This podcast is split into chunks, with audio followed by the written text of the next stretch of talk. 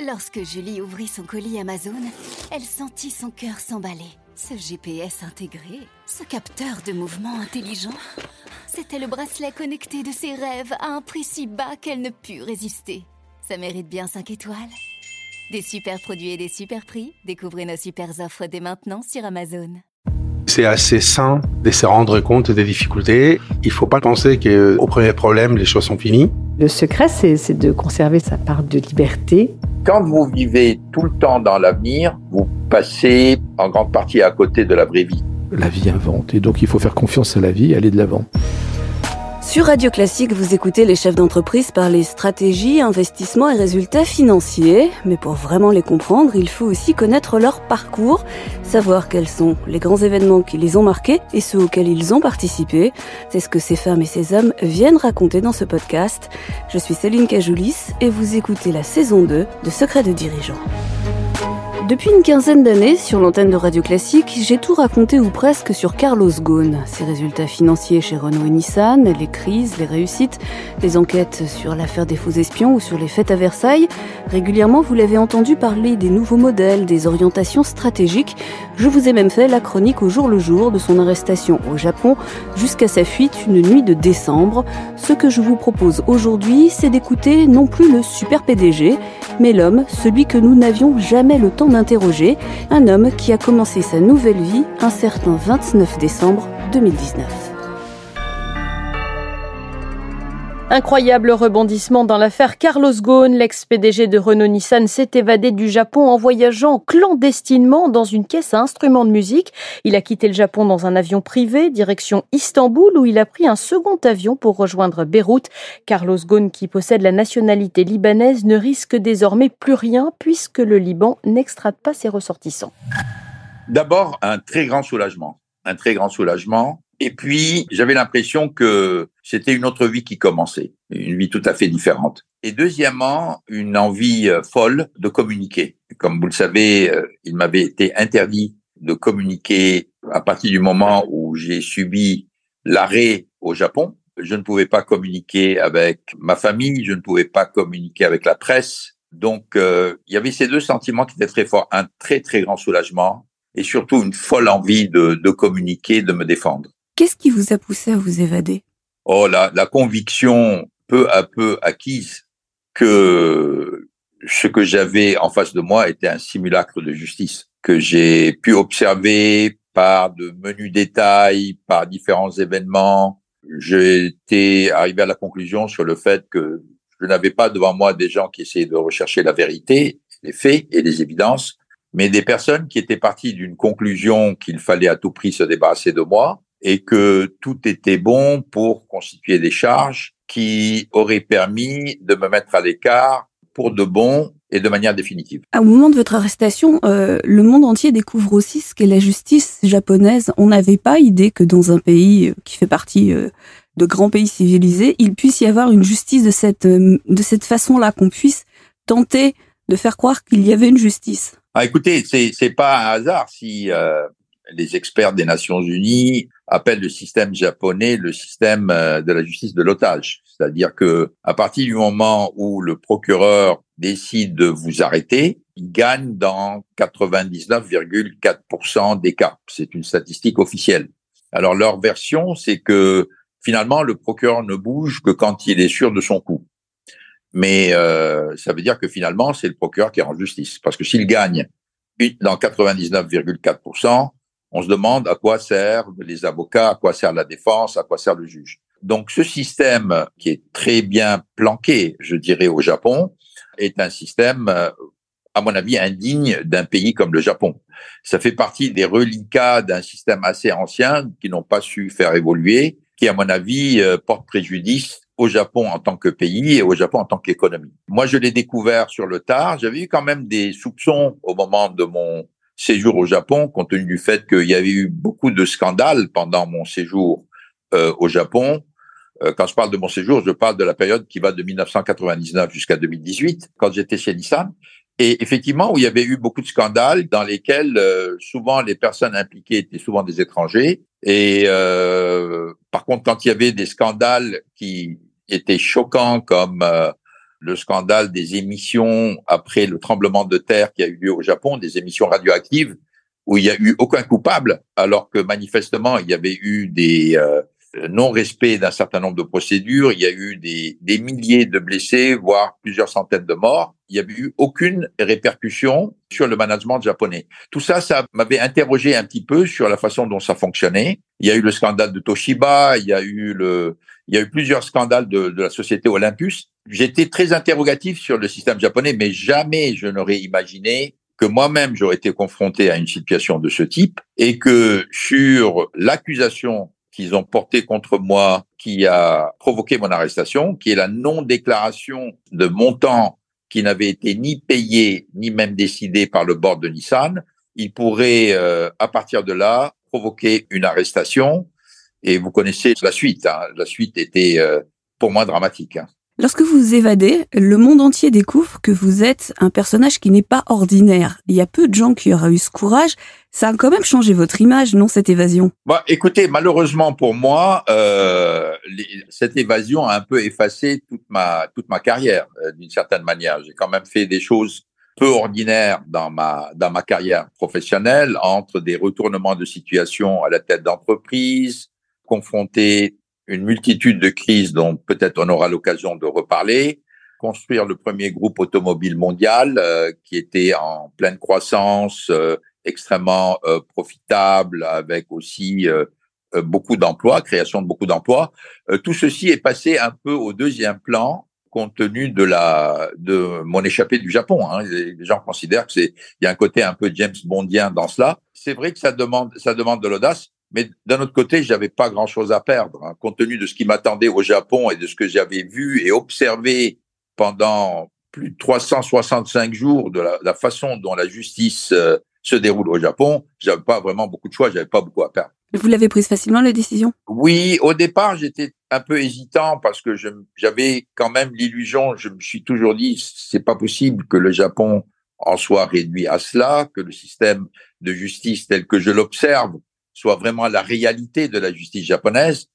Mais euh, vous savez, au bout de 11 mois, je suis arrivé à la conclusion malheureusement que c'était la réalité et que ma seule issue, c'était de quitter le, le Japon, puisque je n'avais aucune chance que justice me soit rendue dans le système japonais et j'avais aucune chance de me faire entendre, j'avais aucune chance de communiquer ma propre version qui est la réalité de ce qui s'est passé donc j'ai décidé de j'ai décidé de quitter le Japon. Et heureusement pour moi, ça a réussi. C'était une période très compliquée le Japon puisqu'il y a eu des périodes d'incarcération, des moments où vous ressortez, des moments où vous avez le droit de voir votre famille, des moments où vous avez plus le droit de voir votre femme.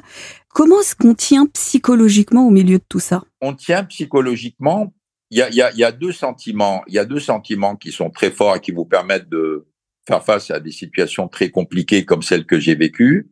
D'abord le sentiment d'injustice, qui est un sentiment très fort, qui vous permet vraiment de traverser des montagnes, hein, mais aussi euh, un sentiment d'amour vis-à-vis de tous ceux qui, de ma femme, de mes enfants, de ma famille, des quelques amis qui sont restés, en disant je leur dois bien ça, je leur dois de pouvoir me libérer, de pouvoir communiquer, de pouvoir écrire et de pouvoir dire la vérité, même si cette vérité est encore occultée en grande partie par les médias mondiaux grâce aux efforts des deux entreprises, aussi bien Nissan que Renault, pour euh, maquiller la vérité et la présenter d'une façon contraire à ce qui s'est passé. Vous arriviez presque au moment où vous auriez pu prendre votre retraite. Euh, vous l'aviez imaginé comment votre sortie de Renault Nissan? Pas comme ça, c'est sûr. Ah, certainement pas comme cela. Hein. Et je pense que personne n'aurait ne, l'aurait imaginé de, de, cette forme. Non, moi, moi, ce que vous savez, j'ai longtemps hésité avant d'accepter le dernier mandat qui m'avait été proposé par le conseil d'administration de Renault et qui a eu lieu donc en juin 2018, comme vous le savez, quatre mois avant mon, mon, mon arrestation au Japon. J'avais longtemps hésité. Je dois avouer que ma famille était contre ce mandat, mais d'un autre côté, j'étais conscient du fait que même si j'avais réussi tous les objectifs que je m'étais donnés, c'est-à-dire porter l'alliance au premier niveau mondial, en faire des entreprises prospères, florissantes, croissantes, avec un emploi très très fort, très conséquent, que tant que je ne n'avais pas garanti l'irréversibilité de l'alliance et la pérennité de cette alliance, parce que les, deux entreprises se portaient très bien, il y avait quelque chose qui manquait à, à, à mon œuvre. Donc, j'ai finalement succombé et pris la mauvaise décision qui était celle de, de continuer. Sinon, si j'avais décidé de, de prendre la décision, une décision différente, c'est-à-dire de ne pas aller vers ce nouveau mandat, je pense que je me serais retiré. J'avais déjà envisagé de faire du Liban ma base de, de retraite. Euh, j'aurais probablement pu voyager et aller visiter les pays que je n'avais pas eu l'occasion de visiter pendant ma carrière, aller visiter mes enfants qui sont un peu partout dans le monde, enseigner à l'université, chose que je fais dans des conditions différentes, et euh, me livrer aussi à un certain nombre de conseils parce que j'avais été sollicité par plusieurs universités et plusieurs entreprises pour euh, contribuer à leur développement. On va revenir sur votre carrière, si vous voulez bien, peut-être dès le début. Vous êtes polytechnicien, vous avez fait l'école des mines, vous avez euh, clairement un logiciel intellectuel qui n'est pas courant. Il y a beaucoup de polytechniciens qui sont allés utiliser ce logiciel dans la finance. Vous, pourquoi est-ce que vous êtes allé dans l'industrie? D'abord parce que j'ai toujours aimé l'industrie, parce que j'ai trouvé que l'industrie était une façon de vivre pleinement sa vie professionnelle. Parce que dans l'industrie, vous avez de tout. Vous avez de la finance, vous avez du produit, vous avez de la recherche, vous avez des clients, vous avez des crises, vous avez des challenges, vous avez du management. Alors que quand on est dans la finance, c'est beaucoup plus limité. Deuxièmement, vous savez, quand j'avais commencé ma carrière, j'étais en France, mais euh, je souhaitais rejoindre une entreprise qui avait des projets au Brésil parce que mon objectif, c'était vraiment de, de, revenir au Brésil le plus tôt possible. C'est là que d'un côté, le souhait de localisation au Brésil, d'un autre côté, mes goûts personnels pour la voiture et pour l'industrie, ont fait que j'ai euh, démarré chez Michelin. Pour le grand public, euh, on vous a vraiment connu au moment où on passe le siècle, euh, on change de siècle. lorsque vous partez redresser Nissan, là, la surmédiatisation commence. c'est le moment aussi où on vous donne plein de surnoms, le Cost Killer, 7-Eleven parce que vous travaillez beaucoup. on vous voit en photo devant des voitures en kimono. Enfin, on vous a un peu tout fait faire. Cette surmédiatisation, et l'image qui vient avec, est-ce que c'est lié à ce que vous êtes vraiment à ce moment-là ou est-ce que c'est une composition que vous fabriquez Non, c'est une nécessité. Vous savez, quand euh, j'ai atterri chez Nissan en 1999, l'entreprise était dans un état lamentable. Elle était dans cet état lamentable depuis dix ans d'ailleurs. Et ce qui était assez choquant, c'est la différence de performance entre euh, Toyota Honda d'un côté et Nissan de l'autre. Alors qu'ils avaient les mêmes ingénieurs, ils étaient dans le même pays. Et j'avais toujours été surpris de la différence de performance entre euh, ces deux groupes d'entreprises. Donc, euh, et je me suis aperçu que Nissan était peu connu. Et donc, euh, il fallait faire connaître Nissan, il fallait faire connaître l'entreprise, il fallait faire connaître la marque. Donc, il fallait sortir, il fallait communiquer et il fallait créer une dynamique à l'intérieur de l'entreprise qui unifie l'entreprise. Et c'est pourquoi la reconstruction de la marque, la création d'un véritable leadership à l'intérieur de Nissan était une nécessité et j'ai agi en conséquence. Donc, euh, bien sûr, j'en ai pris le goût puisque vous ne faites bien que des choses auxquelles, euh, auxquelles vous prenez goût. Et donc j'en ai pris le goût, je l'ai développé, ça a beaucoup servi Nissan puisque l'entreprise que j'ai quittée donc en 2018 n'avait plus rien à voir avec l'entreprise où j'étais arrivé en 1999, non seulement sur le plan financier, mais surtout sur, le plan de la vision, sur le plan du déploiement mondial et aussi sur le plan de la, de la tolérance et de la collaboration avec Renault et Mitsubishi. Cette image qui était euh, vue de Paris, euh, austère, martiale, euh, j'ai repris les articles de l'époque, hein, c'était, on valorisait votre côté cost killer, très organisé, très sérieux, vraiment très austère. Est-ce que vous pensez que cette partie de votre image a fait qu'en France, on s'est fait une mauvaise image de vous? Parce que vous dites souvent, que vous êtes un patron qui est respecté, mais qui n'était pas aimé. C'est vrai. Il y a d'un côté l'image et, de l'autre côté la réalité. La réalité, c'est que je suis une personne disciplinée, compte tenu de la formation que j'ai reçue. Je suis une personne, pour tous ceux qui me connaissent, austère. Je suis une personne en même temps capable de, de beaucoup de contacts, mais aussi j'aime bien être seul. J'aime beaucoup aussi euh, réfléchir sur les événements que je crée, avant et après. Et après, pas tellement pour des regrets ou de manière sentimentale, mais en tirer les conséquences pour, euh, pour, pour l'avenir. Ça, c'est la réalité. À côté de ça, on a construit une image, comme on le fait d'habitude, une sorte de caricature qui était très euh, commode euh, pour la presse, parce que vous savez, les, les personnes ne sont jamais aussi simples que la façon dont on les, dont on les décrit. Je me suis accommodé de cette image, ça m'a pas beaucoup gêné. Vous savez, je suis pas un homme politique, je ne suis pas élu d'une certaine manière. Euh, j'ai fait toute ma carrière, euh, non pas basée sur euh, des influences ou sur des camaraderies ou sur Sans des vous la reprocher hein, de ne pas faire partie de l'establishment français. Oui, mais ça m'est égal parce que finalement, moi, tous les jobs que j'ai eus, je les ai eus parce que j'étais désiré dans ce job, parce qu'on me voulait dans ce job, parce qu'on considérait que j'étais probablement la meilleure personne pour faire le boulot. Quand j'ai quitté Michelin pour euh, aller chez Renault, euh, lui, Schweitzer, me voulait chez Renault. Euh, quand j'ai quitté euh, Renault pour aller chez Nissan, Hanawa, qui était le patron de Nissan, me voulait chez Nissan. Quand euh, moi j'étais parti pour un mandat de trois ans pour redresser Nissan, au bout de trois ans, les Japonais ont beaucoup insisté pour que je reste. Moi, j'ai traversé toute ma carrière, non pas en magouillant pour essayer d'obtenir tel ou tel job, mais parce que euh, j'étais aspiré dans ces jobs, compte tenu de ce que j'étais, mais surtout compte tenu des résultats que j'apportais. Voilà, c'est aussi simple que ça, je l'assume. Je ne faisais pas, je ne faisais pas de concessions, euh, je passais pas mon temps à dorloter les uns les autres. Évidemment, ils me l'ont bien rendu au moment où j'en ai eu besoin. Mais ça, c'est pas grave. Euh, Je n'aurais pas changé d'un iota mon attitude. Est-ce que vous comprenez que, que votre style de vie, que votre réussite et que vos méthodes, c'est pu choquer les gens? La façon dont on a décrit mon style de vie, qui est en grande partie artificielle, hein, euh, la façon dont on l'a décrit, j'imagine que ça a pu choquer les gens, bien sûr.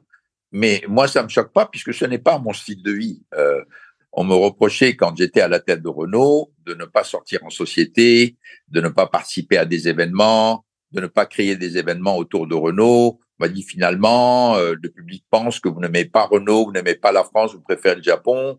Mais enfin, j'étais aussi discret au Japon. Hein. Je ne passais pas mon temps.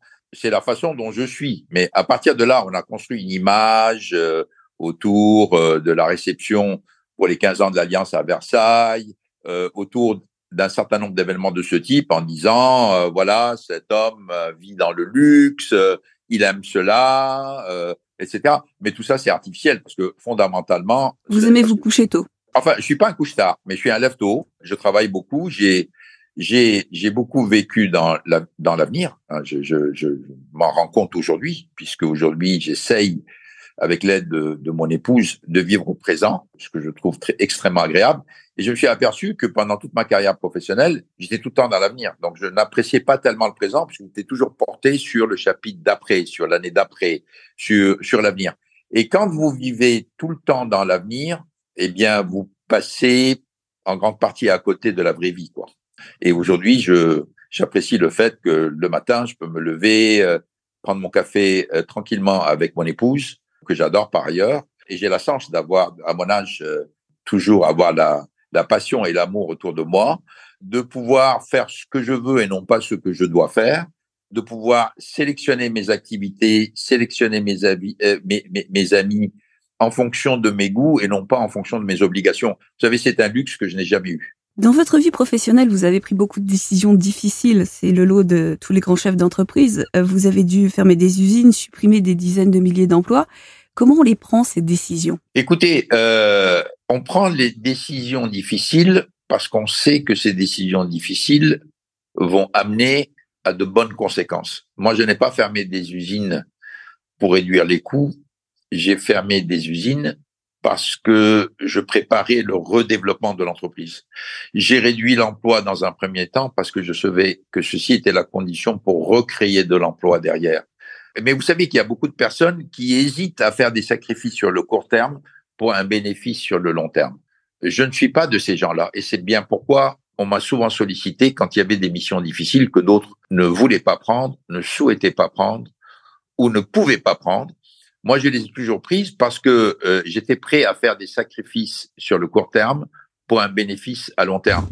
Quand on parle de la réduction des emplois, aussi bien chez, chez Nissan, puisque ça a été massif en 1999 et en 2000, où on a éliminé à peu près 15 000 emplois, euh, ce qu'on oublie, c'est qu'on en a créé plus de 100 000 après. Donc cette partie est oubliée. Donc on se focalise sur les efforts à court terme en oubliant le fait que derrière ces efforts à court terme, il y a eu un, un véritable développement, une véritable renaissance derrière. S'il n'y avait pas eu ces suppressions d'emplois et cette rationalisation de l'entreprise en amont, il n'y aurait jamais eu le développement euh, derrière. Moi, je fais partie des personnes qui sont prêtes à faire cela parce que j'étais sûr de ce qui allait suivre derrière. J'étais sûr de ce que j'allais construire derrière. Et ça, c'est une motivation supplémentaire de savoir que quand vous prenez des décisions difficiles, vous ne les prenez pas pour ce qu'elles sont, mais vous les prenez comme un investissement dans l'avenir. Et quand vous avez la chance de voir cet investissement donner des résultats, vous vous sentez mieux avec vous-même, quoi. Mais vous ne doutez jamais quand vous prenez une décision comme celle-là. Non, ça ne sert à rien. Je dire, si vous doutez, il vaut mieux ne pas prendre la décision. D'ailleurs, de manière générale, il faut mieux ne pas prendre le job si vous n'êtes pas prêt à prendre des décisions difficiles. Moi, je suis souvent choqué par des personnes qui font tout pour prendre des missions, pour prendre des responsabilités et qui ne les assument pas derrière. Ça, pour moi, c'est le pire. Par contre, quand euh, vous savez que vous avez été nommé, ce qui était mon cas, à la tête de Nissan au moment où l'entreprise était vraiment en miettes, était au bord de la faillite, je savais que j'allais prendre des décisions difficiles. Si j'étais pas prêt à les prendre, il aurait mieux valu ne pas prendre le job. Hein. Parce que aller prendre le job pour aller faire des grands discours sur le fait qu'on va éviter de fermer des usines, on va éviter de détruire de l'emploi, mais sans aucune solution à la clé, je l'aurais laissé pour quelqu'un d'autre.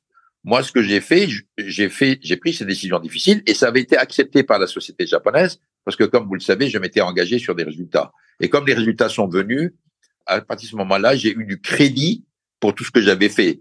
Si je n'avais pas eu des résultats, effectivement, j'aurais été balayé. Lorsqu'on a une exposition mondiale, une reconnaissance internationale, lorsqu'on a euh, une vie de quasi-chef d'État, qu'on est le héros d'un manga, qu'on raconte votre histoire dans tous les journaux, en vous valorisant, est-ce qu'à un moment donné, on, perd papier? Oh, il y a un risque, hein, bien sûr. Il y a un risque. Il y a, y a deux risques. La longévité dans le job est un risque. Le fait que tout le monde euh, tout le monde, ou quasi tout le monde. Vous savez, dans la presse française, vous faites jamais l'unanimité, hein. mais euh, tout le monde dit du bien de vous, c'est aussi un risque. Heureusement pour nous, les crises sont là, et Dieu sait s'il n'y en a pas eu pendant mes mandats, pour vous remettre les pieds sur terre. Moi, j'en ai subi euh, un certain nombre. Hein. J'étais bien soigné, hein, puisque à mon arrivée chez Renault en 2005, il y a eu euh, l'affaire des suicides chez Renault, puis après, on a eu la crise financière en 2008. 2008. Puis après, il y a eu le tsunami qui a ravagé le Japon en 2011. Puis il y a eu la crise de l'euro. Puis il y a eu l'affaire des espions. Enfin, bon, vous savez, j'ai, j'ai, j'ai, j'ai vraiment, je n'ai pas eu l'occasion à aucun moment de flotter. Hein. J'ai toujours été ramené sur terre par les différentes crises. En plus, quand vous êtes patron de deux entreprises, puis trois entreprises, il est très rare qu'il n'y ait jamais de crise, au moins dans une des entreprises. En général, c'est dans les trois. par trois, oui, c'est ça. Euh, j'ai pas eu un moment euh, de paix pendant mes euh, donc allez 99 jusqu'à 2018, 19 ans de leadership au niveau d'entreprise mondiale. Quelle est votre définition du leadership? Un leader, c'est une personne qui arrive à faire faire des choses que les gens n'aiment pas faire, à les réussir et finalement à être fier de leurs résultats. Il faut un peu de charisme quand même dedans, non? Dans l'équation Il faut de l'audace, il faut du charisme, il faut surtout ne pas hésiter à accepter les situations difficiles et, une très grande dose d'honnêteté intellectuelle. Très grande dose d'honnêteté intellectuelle. Et c'est probablement la chose qui est la plus difficile à trouver aujourd'hui euh, au niveau de ceux qui prétendent au leadership. Un leadership qui, dans le cas de Carlos Ghosn, est une façon de penser permanente et d'agir, et que vous allez comprendre dans la seconde partie de ce secret de dirigeant exceptionnel, réalisé en visioconférence depuis le Liban.